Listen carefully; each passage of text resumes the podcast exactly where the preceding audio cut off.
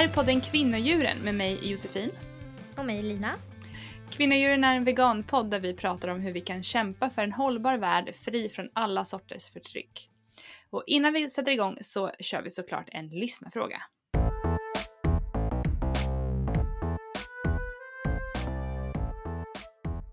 Okej okay, Josefin, önskar du att du hade uppfostrats som vegan från födseln? Oj, det är en svår fråga. Um, på ett sätt, ja. Jag tycker, vad jag bara spontant tänker på är att mina barn som är uppfostrade då, som veganer sen födseln brukar fråga mig, eh, mamma var du vegan när du var liten? Eh, och då kommer jag alltid till den här liksom att jag vill ändå tänka att jag var vegan i hjärtat. Alltså typ så här mm. att jag mm. hade nog varit vegan om jag hade fått veta allting som jag vet idag. Eh, och, eh, men mina föräldrar visste ju inte om det så de, de kunde ju inte ge mig den informationen. Eh, men, ehm, och alltså eh, man har ju fått lära sig den hårda vägen helt enkelt, hur, hur eh, världen ser ut och så. Eh, hade det varit en värld som var vegansk så hade det varit jättehärligt liksom. Men eh, alltså det finns ju för och nackdelar med båda såklart. Men visst hade det varit en så här, lättnad på ett sätt att känna att jag aldrig haft likdelar eller så här, alltså djurkroppar i min kropp. Men jag menar, eh, alltså nej, det, det, är en svår fråga men eh, det, är en, det, det känns härligt att kunna uppfostra mina egna barn veganskt. Mm. Ja, men jag håller med dig. Alltså, det första spontana svaret det känner jag bara är så här, ja det är klart att jag önskar att jag hade varit vegan hela livet. Alltså av samma anledning som dig, att jag önskar att jag aldrig hade dödat ett djur liksom, eller varit skyldig till att ett, ett djur hade dödats och så vidare. Men å andra sidan så eh, jag tror inte att om inte jag hade haft de erfarenheterna som jag har eh, med att ha gjort det eller att ha växt upp liksom nära en bondgård och så vidare och så vidare så hade jag kanske inte haft den empatin som jag har nu. Det, vet, eller det kan man inte veta men jag känner att det kanske inte hade varit så. Eh, så att eh, för min del så känner jag att jag Eh, hade världen varit vegansk, då hade jag ju såklart velat ha varit, det från början. Eh, och om jag också skulle skaffa barn så skulle jag också vilja att de var veganer från början. Eh, då skulle jag liksom istället försöka lära dem den här empatin som jag annars inte trodde, tror att jag hade eh, kunnat få liksom.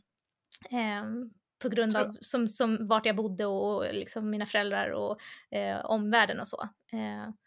så mm. att, men trodde du, tror du alltså att du inte hade kunnat utveckla den empatin för djur om du hade uppfostrats som vegan? Alltså jag menar, det, hur, hur tänker du där?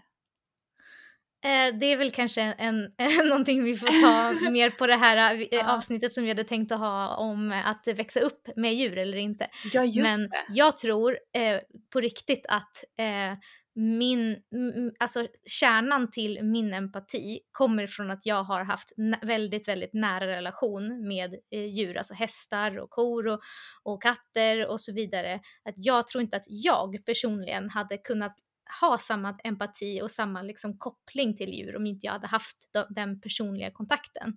Eh, men jag säger inte att det är så för alla. Och jag tror inte, eller jag menar det beror ju också på hur man är uppfostrad på något vis. Mm. Eh, om jag hade blivit uppfostrad till den empatin på något annat sätt så hade det kanske inte behövts. Men jag talar ju från mina egna erfarenheter och min egen uppväxt. Liksom. Mm. Det här blev som en, en, en intressant liten eh, sneak peek på det här avsnittet mm. som vi kan köra framöver eh, med att växa upp med djur. För att jag har faktiskt en helt annan syn på det. För jag har inte ja, alls vuxit upp på det, det tror jag, mm, jag tror att det där kommer vara ett väldigt intressant eh, avsnitt för att vi tycker helt olika, vilket vi inte brukar göra i saker. ja, så det blir intressant. ja. ja.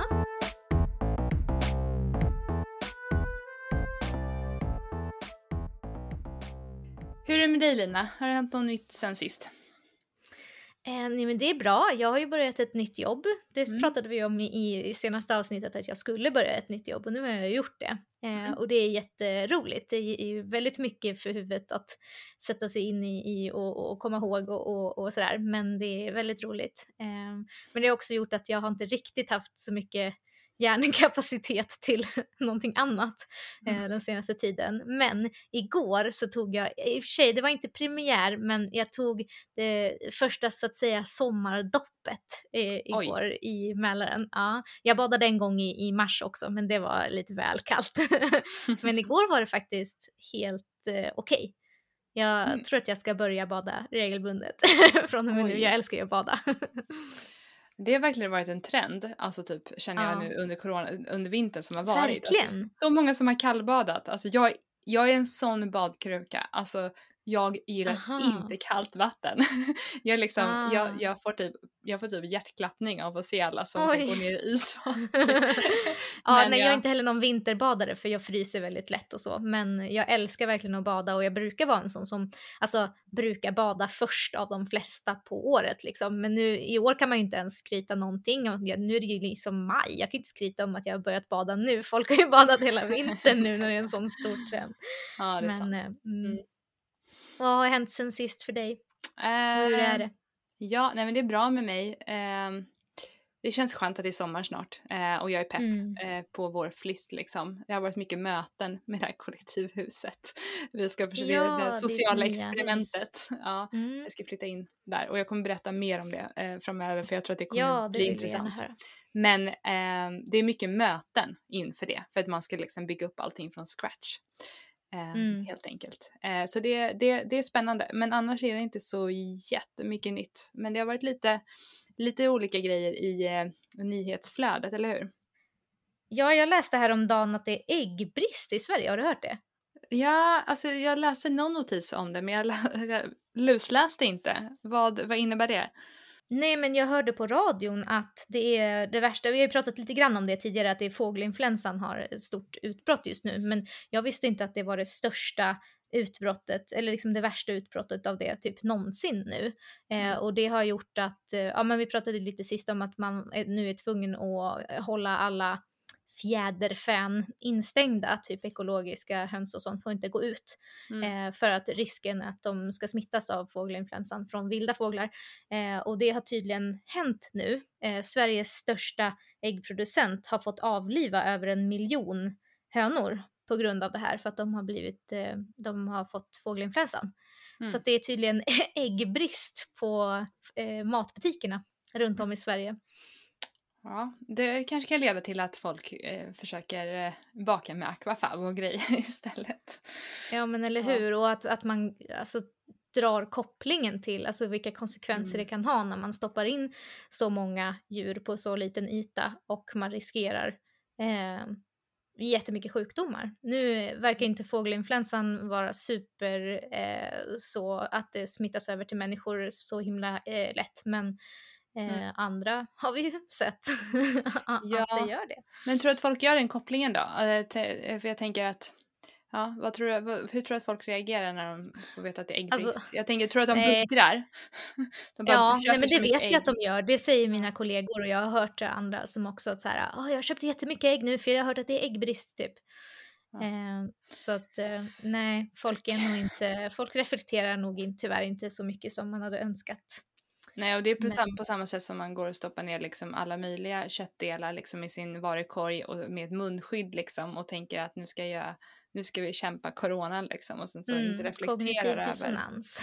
Ja, nej, sjukt trist alltså. Mm.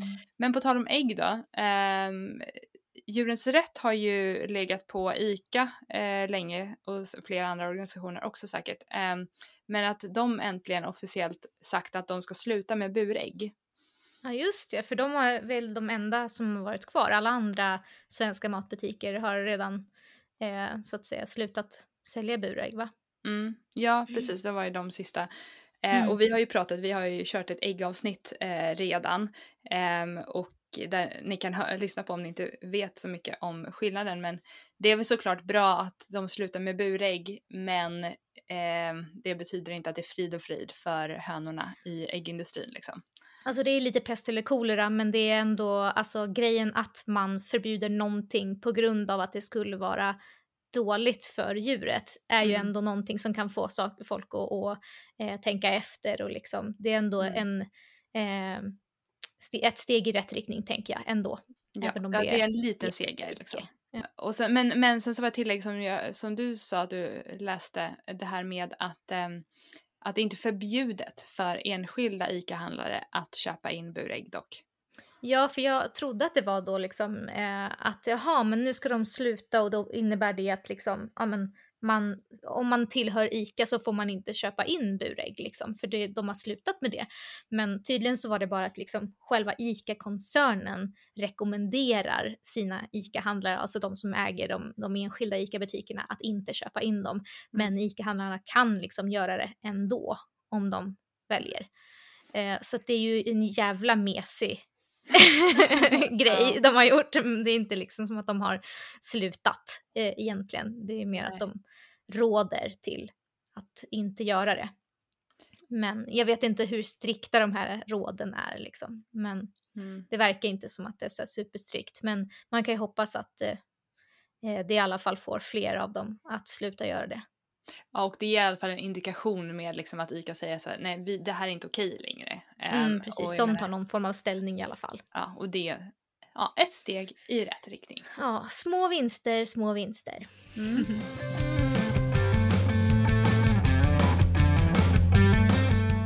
Men en annan grej som har hänt sen sist, jag vet inte om du har lyssnat på den, men jag har upptäckt en ny podd som heter i kvinnans fotspår. Det är, Therese Lindgren, eh, influencern och, och, veganen, som har startat en ny podd. Eh, feministisk podd som eh, handlar om kvinnor genom eh, historien som har gjort eh, olika typer av avtryck. Eh, den är asbra, har du lyssnat på den? Nej, det har jag inte gjort, men den låter ju helt, eh, helt fantastisk. Så det måste jag Hon lyssna. är faktiskt helt grym. Jag förstår inte hur hon kan, hon bara kan allting känns det som. Mm. Eh, jag följer henne lite grann så på, på Youtube och sådär och hon eh, är ju är väldigt så här, uttalad eh, feminist och sådär och hon sa att den här podden eh, har hon startat för att eh, hon inte liksom har fått lära sig om viktiga kvinnor genom historien utan det är bara gubbar, gubbar, gubbar hela mm. tiden. Mm. Mm. Eh, och eh, hon liksom tillsammans med eh, ett team då har startat den här podden och den är liksom skriven eh, med manus. Så hon liksom, det är typ som att hon läser upp en ljudbok liksom. Eh, och hon är så mm-hmm. himla mysig att lyssna på. Jag tycker den är, är verkligen grym och jag har lärt mig jättemycket om eh, de här eh, kvinnorna. Som, alltså så här, Marie Curie och liksom alla såna här viktiga kvinnor som man har, man har hört deras namn och man vet ungefär vad de har gjort liksom, men man kan egentligen ingenting om dem och liksom varför de egentligen är så viktiga. Eh, ja, mm. den är jätte, jättebra. Ja, den måste jag lyssna den på. Rekommenderar jag. Mm. Mm. Men det största som har hänt sen sist måste väl ändå vara eh, hela hur eh, Israel-Palestina-konflikten har eskalerat på senaste. Eh, och eh, det har även diskuterats en hel del kring veganers eh, roll och eh, syn på det här. Eller hur Lina? Mm. Ja, och jag tänker innan vi säger för mycket om det här så vill jag bara säga att ingen av oss är egentligen tillräckligt insatta i det här ämnet för att ha en ordentlig diskussion. Eh, varken mm. jag eller Josefin eh, kan speciellt mycket om det här. Eh, men den senaste tidens våldsamheter gör att vi, vi kan liksom inte låtsas som ingenting. Men vi kommer därför försöka att så objektivt som vi kan informera lite om vad som händer och hur Israels veganvänliga inställning påverkar vad som sker. Eh, och kanske kan det få någon att lära sig någonting nytt eller öppna upp ögonen för den här konflikten. Men återigen, vi är liksom inte tillräckligt insatta i den här extremt komplicerade konflikten för att liksom ta någon ställning eller liknande. Bara så att vi har sagt det innan vi börjar. Men vad, liksom, vad vet du egentligen eh, om, om den här konflikten? Alltså, eh, jag ska vara helt ärlig, bara rent spontant så känner jag att jag... Jag tycker att det känns så himla komplicerat att jag kan inte ens lite spontant förklara vad den handlar om, för den är ju så extremt komplicerad. Eh, jag vet att jag och eh, många vänner när vi, jag var yngre framförallt att man gick runt i Palestinasjalar liksom i sympati för det eh, liksom ändå förtryck som man upplevde skedde. Eh, och det är typ så nära som jag har varit den konflikten eh, och det är så svårt när man inte har någon eh, personlig koppling till det till någon på någon sida. Ehm, och jag känner bara att det, alltså, det är också, jag har hört om den här konflikten liksom sen man var liten, sen, sen, ja, sen man var liten har man hört liksom om Gazaremsan och Israel, Palestina. Men jag har liksom fortfarande inte riktigt liksom fattat alltså, eh, gått, alltså det har inte gått in helt för det verkar så sjukt komplicerat och det handlar mm. liksom om mänskliga rättigheter och jag och du, vi vill ju liksom, vi vill ju så här, lite halvt naivt ändå ha vi, vi, vi vill ju kämpa för en hållbar värld fri från alla former av förtryck. Och det gäller ju liksom alla former av förtryck. Mm. Um, och det är ju komplicerat. Mm. Nej men jag känner exakt, alltså jag kunde inte säga det bättre själv. jag känner exakt så. Eh, så nu inför det här så fick jag liksom, jag fick vända mig till Google och eh, det är ju jättesvårt i sådana här fall för att Google visar ju mig inte samma sak som Google visar dig till exempel. Mm. Men eh, jag tänkte att jag, jag ville ändå ta någon form av liksom bakgrund till det här och det har jag då eh, hittat på Utrikespolitiska institutet. Eh, och där står det så här eh, om bakgrunden kring, kring den här konflikten. Eh, när staten Israel utropades 1948 flydde eller fördrevs hundratusentals palestinier från sina hem. De flesta hamnade i flyktingläger utomlands eller på Västbanken och på Gazaremsan, områden som ockuperades av Israel 1967. Palestinska ledare accepterade på 1990-talet Israels existens och palestinskt självstyre inrättades. Men fredsprocessen misslyckades. Självstyret utövas med förhinder och präglas av intern palestinsk osämja, samtidigt som Israel stärker sitt grepp om ockuperade områden. Och nu eh, ja, på senare tid så eh, det sker ju regelbundet sammandrabbningar med dödlig utgång mellan den israeli eh, israeliska militären och palestinier.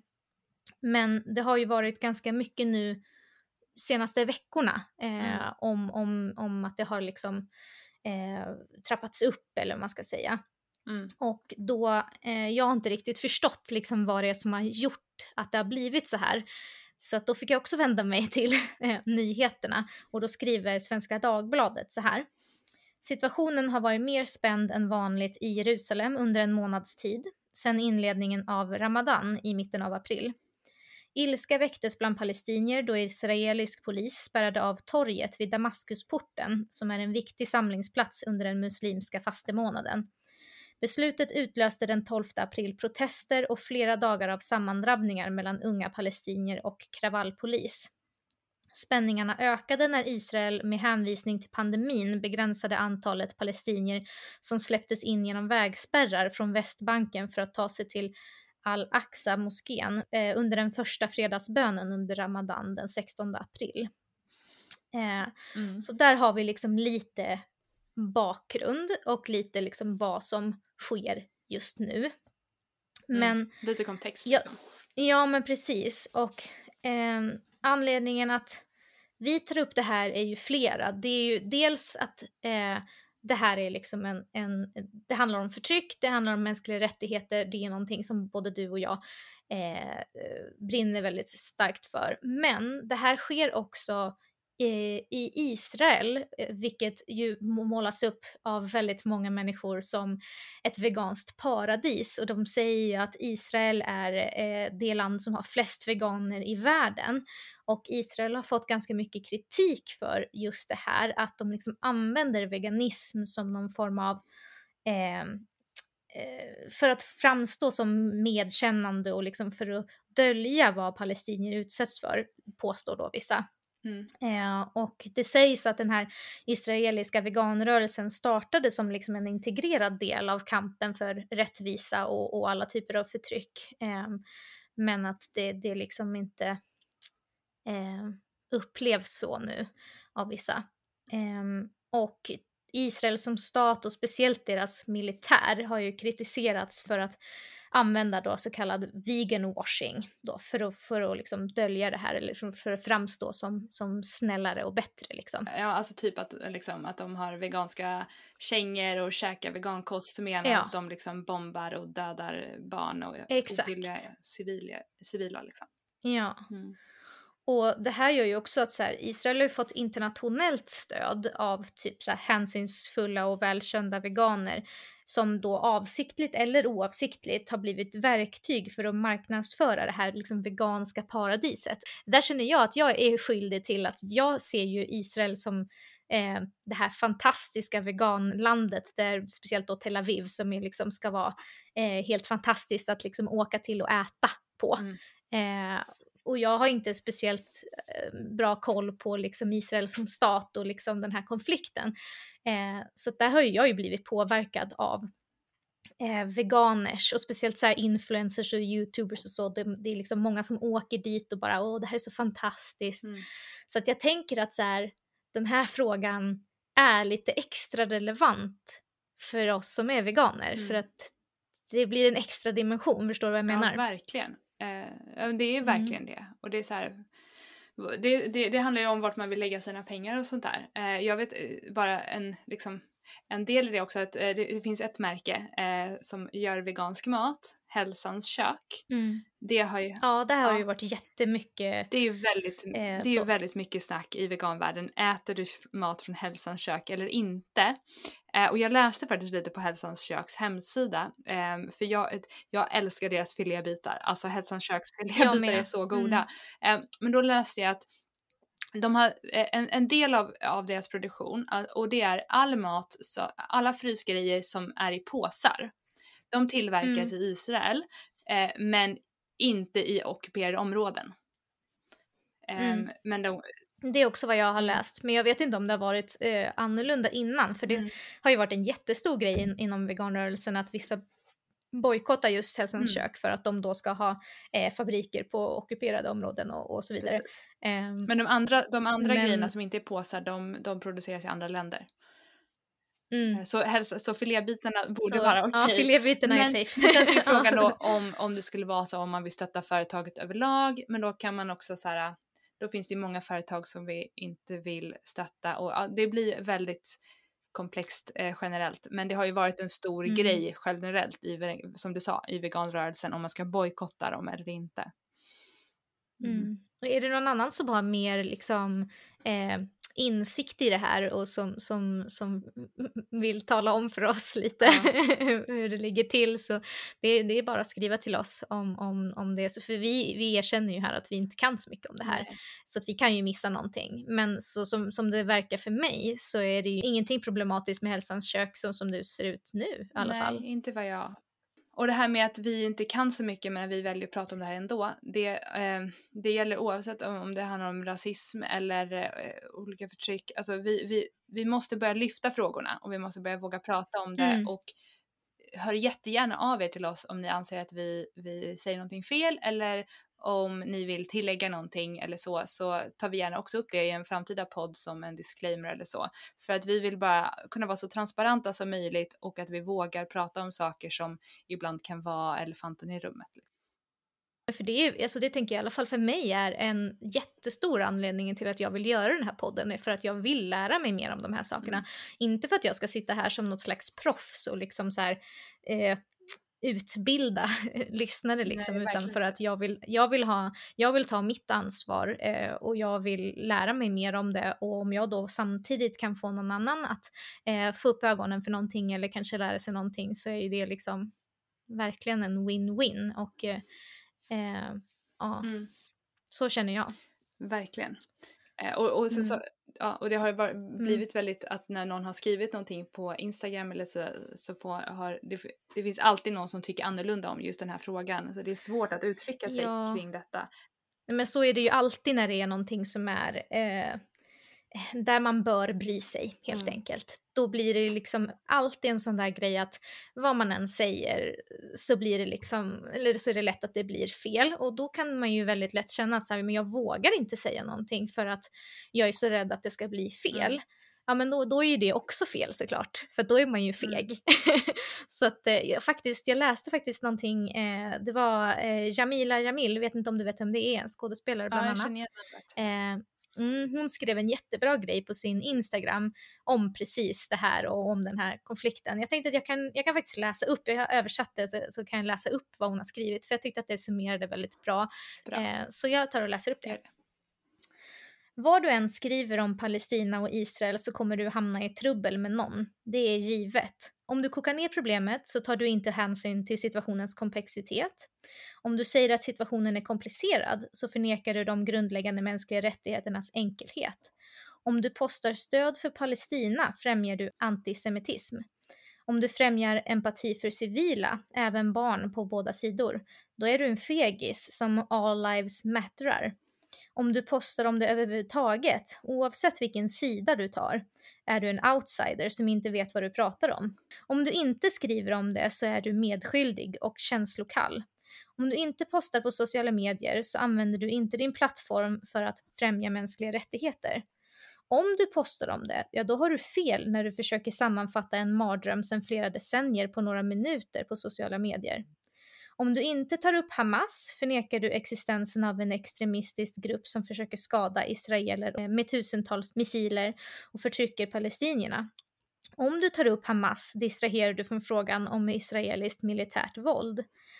Det finns inte ett enda sätt att diskutera det som passar alla och det är svårt att veta vilka källor man ska lita på när sociala medier är utformade för att separera människor med algoritmisk bekräftelse av vad du redan tror eller söker efter eller tittar på eller följer. Så säg bara vad som ligger i ditt hjärta. Barn dör. Det här är inte en rättvis kamp. Inget barn ska behöva gömma sig från någon bomb. Ingen människa bör få sitt hem förstört. Ingen borde skylla på muslimer eller judar världen över för handlingarna av korrupta militärer och politiska personer i Mellanöstern som begår brott mot mänskliga rättigheter och förtrycker civila. Vi behöver ett omedelbart eldupphör.